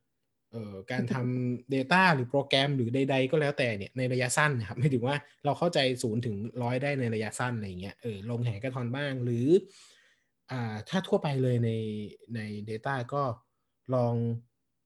ลองทำ Data Project ดู ไม่ว่าจะไปดาวน์โหลดข้อมูลมา มาทอืมำแต่ว่าเอาพูดตรงๆการดาวน์โหลดข้อมูลมาทำก็จะไม่ได้เซ็กซี่มากในสายตาคนสัมภาษณ์เพราะว่าใช่ใช่เพราะว่า Data มันเป็น Data ที่เอ่อ ถ้าเล่นใน Kaggle เนี่ยมันมีเฉลยอะหลาย ๆ โปรเจกต์มันมีเฉลยอยู่แล้ว แล้วมันเป็น Case Study ที่ค่อนข้างทั่วไปนิดนึง หมายถึงว่า โอเค รู้แหละว่าทำได้แต่ก็จะไม่ได้เซ็กซี่มาก เพราะฉะนั้นสาย Data หลัก ๆ ก็จะมาวัดกันที่การ test หน้างานมากกว่า ให้การบ้านไปอืมทำอืมเป็นหลักอืมอาจจะไม่ได้ผมพอร์ตอืจะมไม่ได้ require แต่ว่าถ้ามีก็ดึงดูดขึ้น แต่สุดท้ายไปวัดกันที่ครับตัว test อยู่ดี อืม ฝั่งฝั่ง UX เองก็มีเหมือนกันในการที่โดนโดนโจทย์ challenge อืมเอ่อผมผมเคยมีลักษณะ โจทย์ challenge มีอยู่ประมาณสามสี่แบบแล้วกันที่ผมเจอ อย่างแรกเลยคือ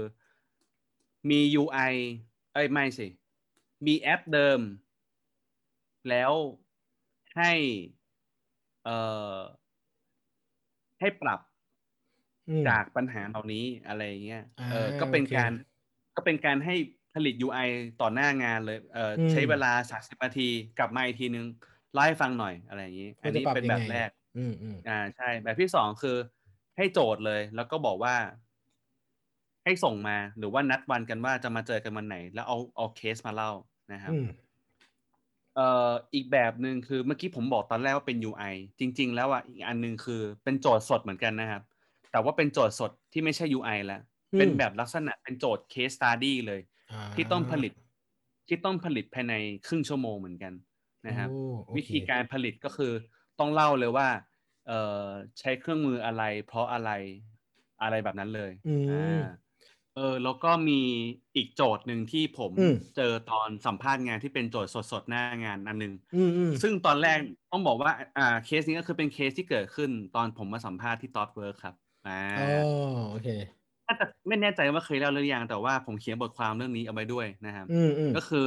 เหตุการณ์ก็คือว่าเอ่อทาง recruiter ของ t o t w o r k เนี่ยบอกว่าส่งอีเมลมาบอกว่า อันนี้เป็นแอปพลิเคชันที่จะใช้ถูกพูดถึงอยู่ในตอนสัมภาษณ์งาน ในในหัวผมนะคิดเลย redesign แน่นอนเลย เดี๋ยวต้องอาจจะ beyond สักหน่อยนึงแบบทำไมต้องแก้แก้เพราะอะไรนั่นนี่ใช่ไหมผมก็แบบคิดเองเลย เตรียมสไลด์อย่างดีอะนะ แบบถึงตีสี่ตีห้าตื่นโอเคแบบตาตาสลึมสลือแล้วเตรียมไปสัมภาษณ์งาน อืมพอเข้าไปถึงปุ๊บเออเขาก็เดินเข้ามากันห้าคน อืมแล้วก็บอกว่า นี่คือทีมงานของป๋อมนะครับ แล้วก็คนนี้เดี๋ยวจะเป็นลูกค้านะครับ อ่า เดี๋ยวป๋อมเนี่ยจะเป็นคนนำ meeting consult เลยนะครับ oh my god โอเคสำหรับสำหรับใครที่ฟังพอดแคสต์อาจจะไม่เห็นหน้าผมเมื่อกี้ผมหน้าตกใจมาก คืคืออแบบให้เป็น role role อะไรนะ play ให้ทำ role play เลยถูกไหมใช่ใช่ก็คือให้ผมมา role play เป็น consult เลยว่าอืมประชุมนั้นน่ะ จะเริ่มยังไง ซึ่งอืมเอ่อการโรเพย์เนี่ยมันมีเขาเรียกว่าสองซีเควนต์ของการประชุมคือ ประชุมตอนมาเจอลูกค้าครั้งแรก แล้วก็ พอเราคุยกับลูกค้าเพื่อเก็บเอ่ออินไซต์หรือว่า requirement อะไรบางอย่างปุ๊บเนี่ย ลูกค้าก็จะโรเพย์ว่าเดินทางกลับไปบริษัทเขา แล้วเราก็อยู่กับทีมงานทั้งหมดอีกก็สี่คุยคต่นอเพื่อคุยต่อว่าเราจะทำงานกันอ่ายัยังไงต่ออยากได้ข้อมูลอะไรนั่นนี่ จนเอ่อทีมงานบอกว่าเออจนพอพอถึงจุดหนึ่งที่ผมมาเริ่มเห็นแล้วว่า เอ้ย เพียงพอแล้วเขาก็จะบอกว่าอ้าวเดี๋ยวลูกค้ากลับมาคุยกับเราต่อนะครับอืมแล้วลูกค้าก็เดินเข้ามาแล้วเราก็ present นั่นนี่อะไรเขาว่าไป ใช้เวลาทั้งหมดหนึ่งชั่วโมงโคตรไวเลยอะคือเวลามันผ่านไปเร็วมากในการ consult ภายในหนึ่งชั่วโมงอะนึ่งชั่วโมงเองเหรอก็โอ้โหโหดใช่จัดใช่เออเออก็ถือว่าเป็นโคตรโคตร challenge ผมเลย เพราะว่าส่วนหนึ่งคือตอน work เป็นบริษัทอินเตอร์เนอะนั่นหมายความว่าการ present ของผมเนี่ย consult แบบเมื่อกี้เนี่ยที่ผมเล่าไปเนี่ยเป็นภาษาอังกฤษหมดเลยอืมยอดเยี่ยมแล้วก็ทีมงานก็คือเป็นชาวต่างชาติด้วยนะนะครับ ก็ก็ถือว่าเป็นอะไรที่ challenge สำหรับผมมากมาก มากมากมากมากมากอันหนึ่งเลยอืมก็จัดอันนี้ก็เป็นเป็นเป็นเรื่องหนึ่งของเรื่องการที่เอ่อไม่ว่าจะ port หรือว่าโจทย์สดๆหน้างานก็ต้องสามารถที่จะใช่เตรียมพร้อมอืมรับมือกับสิ่งนี้ให้ได้นะ อันนี้ก็ถือว่าทวนและการ checklist เมื่อกี้ที่เราพูดกันไปนะ checklist มีอะไรบ้างหนึ่งคือเรื่องของการนำทักษะเดิมมา reuse มาปรับใช้ยังไงได้บ้างสองอืมคือ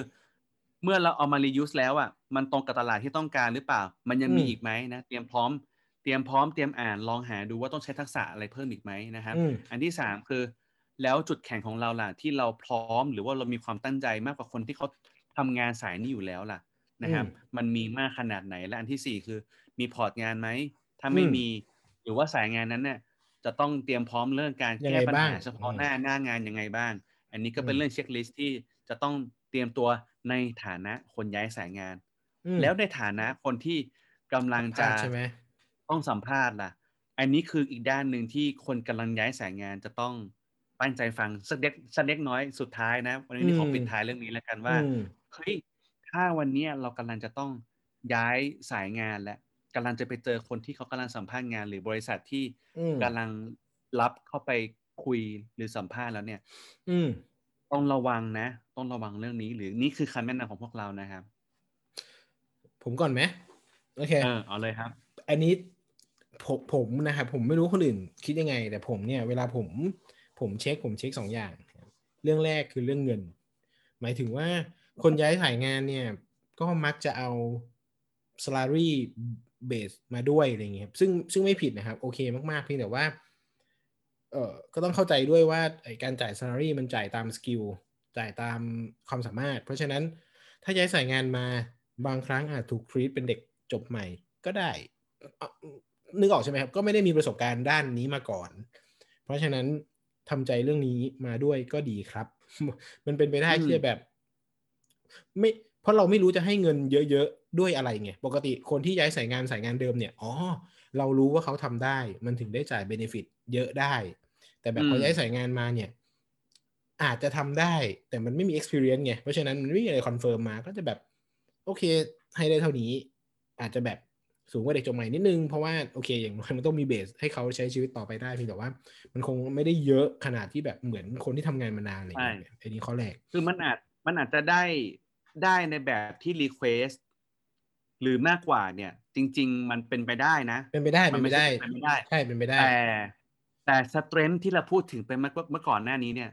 มัน plus หรือว่าเอื้อประโยชน์ต่อบริษัทมากน้อยขนาดไหนคุณด้วยต้องนะ ผมว่า อืมเออ เรื่องนั้นเน่ยเป็นเรื่องที่เราต้องต้อง ขายของหรือว่าว่าว่าประสบการณ์เอามาแลกอืมเปลี่ยนกัน ว่ากันง่าย ๆ คือคือ salary หรือว่า benefit มันก็มาตามสกิลแหละครับ ถ้าแบบของมันถึงจริง ๆ เนี่ย มันก็ไม่มีเหตุไม่ได้มีเหตุผลที่จะแบบอะงั้นงั้นไม่ให้อะไรอย่างเงี้ยแต่ส่วนใหญ่ที่เจอแล้วกันมันไม่ค่อยถึงไงเพราะว่าย้ายสายงานมาอะไรเงี้ยอืมอืมอืมถ้าถึงก็ช่วงช่วงสัมภาษณ์โปรดทำโปรดโชว์อัพขึ้นมาให้เห็น มันจะได้แบบเคลียร์เรื่องนี้ได้นะครับ แล้วก็ เอ่อ ข้อสองข้อสองข้อสองสำหรับผมนะคือ จริง ๆ แล้วผมรับคนย้ายสายงานยากกว่าปกติหน่อย ไม่ใช่เพราะกลัวทำงานไม่ได้ แต่เพราะกลัวไปทำลายอนาคตเขาเอออมเออหมายถึงว่าสมมุติมีน้องที่อยู่แบบ engineer อะไรอย่างเงี้ยอยู่มาสามปีอืมอืม การย้ายมาสาย Data ผมเช็คหนักมากถามว่า engineer เนี่ยค่อนข้างเกี่ยว engineer ที่ไม่ใช่ Data ไม่ใช่คอมนะครับ เป็นแบบสายโรงงานสายไฟฟ้าสายเครื่องกลอะไรอย่างเงี้ย จริงๆ engineer เป็นคนที่ Data โอเคมาก เพราะว่า logical thinking มันได้มันแบบถูกสอนมาอย่างนั้นเพียงแต่ว่า ถ้าน้องเติบโตต่อในสาย engineer เงินมันจะดีมากเลยนะ แล้วถ้ามาที่เราเนี่ยเเงินมันก็ต้องเริ่มใหม่สมมติสมมติต้องเริ่มใหม่แล้วกันครับ ต้องเริ่มใหม่เนี่ย แล้วเท่ากับว่าสามปีที่เป็นเอนจิเนียร์มันหายไปนะเออผมเข้าใจแหละคนย้ายสายงานเนี่ยเตรียมตัวเรื่องนี้มาแล้ว ว่าฉันกำลังจะล้าง exp เก่า แล้วเทินสร้าง exp ใหม่อะไรเงี้ยแต่ว่าในฐานะคนรับอะ่ะ เราก็แบบ เราเช็คหนักเหมือนกันนะว่า คุณโอเคจริง ๆ ใช่ไหม การที่มาที่เราเนี่ยรู้ใช่ไหมว่ามันกลับไปยากนะ คุณมาใช้เวลาอืมที่นี่อีกสองปี คุณเสียเวลาอีกสองปี แล้วถ้าเกิดคุณจะกลับเนี่ย คุณไม่ง่ายแล้วนะอะไรอย่างเงี้ยคุณต้องกลับอืมกลับไปแข่งกับเด็กจบใหม่เหมือนเดิมนะอะไรอย่างเงี้ยเพราะฉะนั้นผมคิดเยอะเหมือนกันเพราะฉะนั้นผมจะค่อนข้างพยายาม make sure มากๆว่านี่คือทางที่เขาอยากไปจริง ๆ นี่คือทางที่เขาเติบโตได้จริงๆหมายถึงว่า เฮ้ย skill เนี่ยมันมีทิศทางที่จะไปต่อได้อย่างเงี้ยถ้าเกิดว่าผมไม่มั่นใจขนาดนั้น ผมก็ค่อนข้างไปทางที่จะแบบงั้นไว้ก่อนแล้วกันในที่พูดตรงๆ เพราะว่าเราก็ไม่ได้อยากที่จะทำลายอนาคตใคร เพราะคอสของเขาเนี่ยมันมันมีความเสี่ยงสูงกว่าเด็กจบใหม่ไงเด็กจบใหม่เนี่ยคอสเขาความเสี่ยงต่ำทำที่เราแล้วไม่ชอบเขาออกไปเนี่ยเออเอ่อความเสี่ยงเขาน้อย เพราะว่ามันก็คือจุดเริ่มต้นเหมือนกันอย่างเงี้ยในขณะที่คนที่ หรือว่าคนที่อยู่ในสายงานเดิมเนี่ยความเสี่ยงเขาก็น้อยกว่า เพราะว่าพอเขาย้ายมาถ้ามันไม่ใช่ เขาก็ยังย้ายจำไปที่ต่อไปได้ เพราะว่ามันเป็นแบบถนนเส้นเดียวกันอะไรเงี้ยแต่คนที่เปลี่ยนถนนเนี่ย อันเนี้ยถ้าไม่ใช่ขึ้นมาเนี่ยจะกลับไปถนนเดิมก็ยาก จะไปต่อในถนนใหม่ก็ไม่ง่าย เพราะฉะนั้นผมเลยคิดเยอะมากๆ เรื่องความมั่นใจเรื่องสกิลที่เขาจะเติบโตได้อะไรเงี้ยครับ อืม ก็เลยอาจจะคิดเยอะหน่อยอะไรเงี้ยในฐานะคนสัมภาษณ์นะ อืม อืม อืมปลอมล่ะ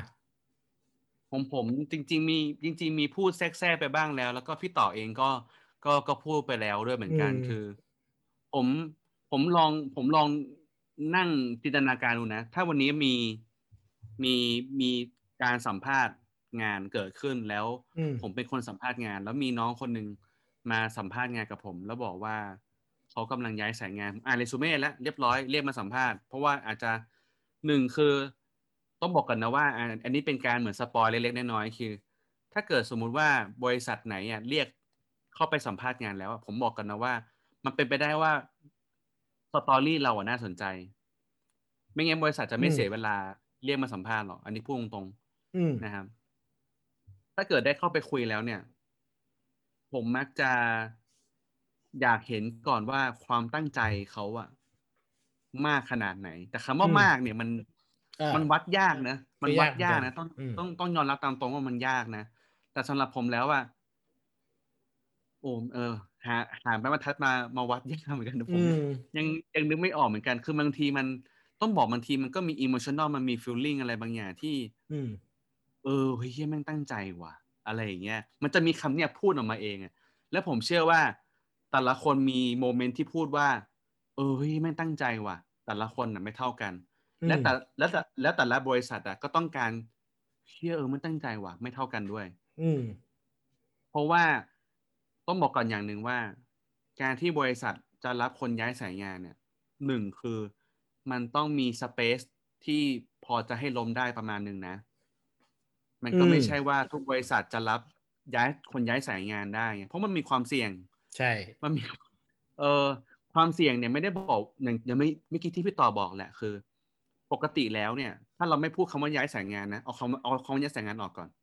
อย่างแรกเลยคือปกปกติแล้วไม่ว่าจะเป็นพนักงานหรือตัวคนสมัครงานมีความเสี่ยงอยู่แล้วนะครับ หมายความว่าบริษัทเองก็มีความเสี่ยงว่าจะสูญเสียพนักงานที่ไม่ใช่ไปเหมือนกันในช่วง probation อืมและในฐานะพนักงานเอง ก็มีความเสี่ยงเหมือนกันที่เขาไม่รู้ว่าจะผ่านงานหรือบริษัทเนี่ยถูกใจเขาหรือเปล่า เขาอาจจะย้ายงาน ไปก็ได้ เพราะว่าอืมทำงานมาช่วงใหม่แล้วมันไม่เวิร์กว่ะไม่ชอบว่ะอืมเขาเจอไม่ใช่ชั้นว่ะอะไรอย่างเงี้ยอืมมันก็เป็นไปได้เหมือนกันอืมันเหมือนเป็นการดูใจแหละช่วง probation เนอะใช่ต่างคนต่างดูแหละหลายๆคนมักจะคิดว่าบริษัทดูอย่างเดียวจริง ๆ แล้วว่าตัวพนักงานเองก็ดูเหมือนกันมันคือเป็นเออเหมือนเหมือนเหมือนเหมือนเป็นแฟนกันนะครับ ก็คือหาหาจุดลงตัวซึ่งซึ่งกันและกันเนาะแล้วก็ถ้าเราใส่คำว่าย้ายสายงานเข้าไปอีกอะความเสี่ยงก็เพิ่มขึ้นไปอีก อืมเสี่ยงที่ว่า คนเนี่ยไม่เคยทำเลยอะหรือเปล่า ถ้าไม่เคยทำเลยอะฉันจะมีพื้นที่ให้เขาล้มได้มากขนาดไหนนะอืม แล้วถ้าเกิดเขาล้มแล้วเนี่ยเขาเจ็บอะเขาจะเขาเขารอดไม่ตัวเล่นกับมันต่อหรือเปล่าอีก เออ ใช่เนี่ยกังวล อืม ผมว่าความตั้งใจเนี่ย มันจะเป็นอย่างนี้ยแหละ โอ้เชื่อมันตั้งใจว่ะไอ้คำว่าตั้งใจเนี่ย มันหน้าตาเป็นยังไง ผมว่าแต่ละคนมีภาพไม่เหมือนกัน อย่างของผมนะ เอ่ออันนี้อาจจะไม่ใช่ย้ายสายงานแล้วกัน ผมขออนุญาตยกเคสน้องคนหนึ่งแล้วกัน ผมขอบอกชื่อเลย เพราะผมอืมประทับใจน้องคนนี้มากนะครับอืมชื่อน้องหยก น้องหยก น้องหยกเป็นโปรแกรมเมอร์อยู่ที่เอ่อ SCB 10X ซึ่งอืมผมมาเป็นคนรีคูดเข้ามาเองนะครับอืมเอ่อผมประทับใจน้องคนนี้มาก ถ้าเกิดน้องได้ฟังอยู่ ผมบอกเลยว่าผมดีใจมากที่ได้น้องเข้าไปอยู่ใน 10X นะอืมนะครับน้องหกแต่หนูเสียใจนะที่พี่ออกไปเลเอยอหนูจะ โวยอะมาว่าสิ่งที่เกิดขึ้นคือสิ่งที่เกิดขึ้นคือว่า แต่ผมไม่ได้บอกอะเดี๋ยวขออนุญาตโทษทีผมผมคิดดักเยอะไปหน่อย เอาเป็นว่า มันมีการแอสไซน์ให้น้องอะ ไปผลิตงาน อืมเอ่อผลิตงานตัวเอ่อโค้ดเอ่อชุดหนึ่งเป็นกันบ้าน แล้วด้วยความที่ผมมาเป็นสายที่ เอ่อเป็นสายที่เรียกว่าอยากเห็นการ estimate งาน ผมเลยบอกน้องว่า เออช่วย estimate งานให้พี่หน่อยได้ไหมว่าไอเนี้ยคิดว่าใช้เวลาเท่าไหร่ ผมจะไม่บอกไงว่าอาทิตย์หน้ามาเจอกันสองอาทิตย์หน้ามาเจอกันผมจะไม่บอกอืมผมก็เลยบอกให้น้องช่วย estimate งานให้หน่อย น้องบอกว่า อืม น่าจะประมาณสัปดาห์หนึ่งค่ะ ซึ่งเราก็ไม่รู้หรอกว่าหนึ่งสัปดาห์มันมันมากหรือมันน้อยแต่เราก็ไปบอกกับ developer อีกทีหนึ่งเพราะว่าพอดีวันนั้นเดฟเนี่ยไม่ไม่สามารถมาสัมภาษณ์งานได้นะครับอืมเอ่อทีนี้เนี่ย ผมก็เอา estimate น้องเขาเนี่ยไปถามกับเดฟเดฟบอกว่า เฮ้ยป๋อม เราว่าเนี่ยหนึ่งหนึ่งสัปดาห์กระโจทย์เนี่ย มันนานเกินไปนะ อืม ผมก็แบบเอาเหรอวะ เอาไงดีวะ อืม ในใจผมนะ ตอนแรกกะว่าจะโทรไปบอกน้องแล้ว เอ้ยพี่ขอเร็วกว่านี้ แต่ผมอะเออคิดว่าน้องเอสเมเรียบร้อยแล้ว ผมก็เลยปล่อยไม่พูดอะไรเลยผ่านไปได้สามวัน อืมน้องส่งกันบ้านมาครับ อืม น้องบอกว่า เออ พอดีลองเล่นเล่นดูแล้ว เนี่ย มันง่ายกว่าที่คิดไว้เยอะเลย ไม่ไม่อย่างที่ประมาณว่า มันทำเสร็จไวกว่ามันมีที่คิดการเป็นไปได้อืมอืมเออภายในสามวันก็เลยส่งมาให้เลยณตอนนั้นน่ะของผมอะไอ้คำเนี้ยออกมาเลยเฮ้ยแม่งตั้งใจว่ะ อืม อืม อะไรวะที่อะไรอะไรที่จะมาหยุดผมให้ไม่ให้รับน้องคนนี้วะอะไรอย่างเงี้ยมผมก็เลยไปบอกพี่ต้องเลยพี่ผมเอาน้องคนนี้ผม ขอน้องคนนี้อยู่ในทีมเลย เออ ผมว่าความตั้งใจแต่ละคนมีมีมีวิธีที่มันแตกต่างกันแล้ว อันนี้สปอยล่วงหน้าห้ามห้ามไปเอ็กซิเบตงานเผื่อแล้วทำเสร็จเร็วนะครับเออเออห้ามเออทำนะครับ ใช่เมื่คืออย่างงี้อกี้ที่ผมคิดไว้ในหัวคือแบบนี้ เมื่อก่อนผมทำแบบนี้เหมือนกันผมให้กันบ้างคือเดี๋ยวเนี้ยเดี๋ยวนี้เดี๋ยวนี้ที่ไว้ที่ไว้ไซต์จะเพย์จะจะฟิกเวลาส่งชัดเจน เพราะว่า มันมีคนสมัครเยอะ แล้วมันมันเช็คไม่ทัน แต่แต่ก่อนอะที่ไม่ได้มีคนสมัครเยอะอะไรอย่างเงี้ยผมใช้วิธีนี้เหมือนกันผมให้งานไป บอกพี่มาแล้วกันว่าจะส่งได้เมื่อไหร่ อืมอืมอืมคิดว่าก็นัดมาขอนัดล่วงหน้าสองอาทิตย์เอ้ยขอนัดล่วงหน้าอาทิตย์หนึ่งอืม บอกมาอืมถ้าน้องเลยน้องบอกพี่เย็นนี้ว่างไหมทำทำทำเร็วขนาดนั้นก็ได้ ไม่แต่ว่าสิ่งที่เกิดขึ้นคือ มันก็จะมี expectation คือผมไม่ คืองาน Data เนี่ยเอาพุ่งตรงๆมันทำได้เรื่อยๆประมาณหนึ่งหมายถึงว่าอ๋อใช่ใช่ใช่ไม่ไม่ deadline ก็ไม่หยุดอะบางทีอะหมายถึงเออปเอระอมาณเออจริงจริงจริงอืมเพราะฉะนั้นมันก็จะเป็นแบบว่าอะทำมา week หนึ่งผมก็ expect result แบบ week หนึ่งทำมาเดือนหนึ่งผมก็ expect result แบบเดือนหนึ่งอะไรเงี้ย มันก็จะมีแบบ compare แบบนั้น เพราะฉะนั้นเออเคสที่ผมเล่าไม่ได้ใช้ได้กับเออเอออย่างที่พี่บอกอย่าแบบ estimate เยอะแล้วส่งน้อยเพราะว่าเอ้ยแล้วส่งเร็วเพราะ คนสัมภาษณ์เขาดูออกนะครับ ว่า อันเนี้ยเอมันอแบบจริงนู่นนี่นั่นมาหรือเปล่าอะไรเงี้ยหรือว่าตั้งใจทำแล้วเออภายในเวลาเท่านี้อะไรเงี้ยอืมใช่ใช่ใช่ประมาณนี้ไหมก็รวมเออก็ประมาณนี้เนอะอันนี้เป็นมุมเป็นมุมที่เผื่อเอาไว้เผื่อแบบ เอ่อคนย้ายสายงานแล้วจะจะไปสัมสัมภาษณ์งานและมีโอกาสสัมภาษณ์งานหรือคนสัมภาษณ์งานเองมีอาจจะมีโอกาสฟังอยู่ตอนนี้แล้วรู้สึกว่าเอ๊ะฉันจะรับมือกับคนที่ๆย้ายสายเขางานกำลังจะไปย้ายเรื่อๆสายงานเออจะตอบคำถามยังไงจะ เราต้องมองมุมไหนก็ก็ลองดูก็ได้นะครับ ก็ถือว่าเป็นเรื่องหนึ่งที่ เป็นเรื่องหนึ่งที่บนโลกโซเชียลมีเดียตอนนี้ หรือเอาเป็นว่าคนส่วนตัวเองก็พูดเหมือนกันนะฮะว่าอยากจะย้ายสายงานทำยังไงดีอะไรเงี้ยก็อืมวันนี้เรามาแชร์กันในมุมของ UX และก็ Data เนอะว่าอืมถ้ามีวันหนึ่งเนี่ยเราจะต้องย้ายหรือมีคนกำลังจะย้ายเนี่ย หน้าตามาประมาณประมาณไหนเนี่ยที่มันเกิดขึ้น จะต้องตั้งคำถามอะไร จะต้องเตรียมพร้อมยังไงอืมสำหรับ EP นี้ก็คิดว่าน่าจะถือว่าให้คำแนะนำ ได้แหละไอส่วนหนึ่ให้งจากประไอสบเดียการณ์ประมาณพวกเนี้ อืมครับครับอะก็ก็เนื้อหาของ EP หลักๆ วันนี้ก็ประมาณนี้เนอะสำหรับใครที่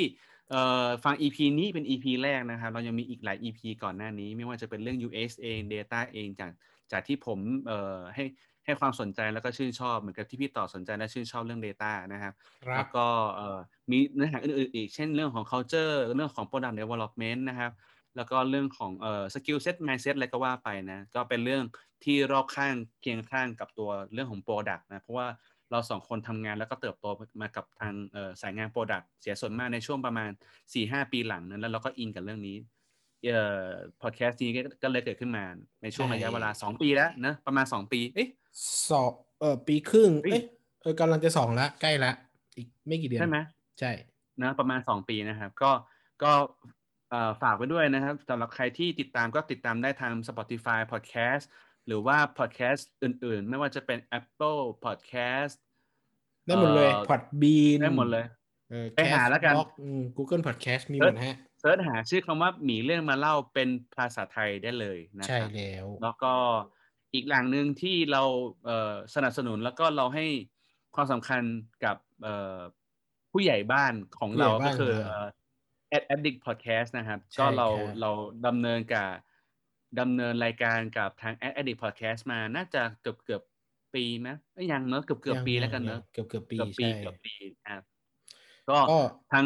Ad Addict Podcast เองก็ยังมีอีกหลายเนื้อหาหลากหลายกว่าเรามากๆนะไม่ว่าจะเป็นเรื่องโฆษณาเรื่องของอืมการตลาด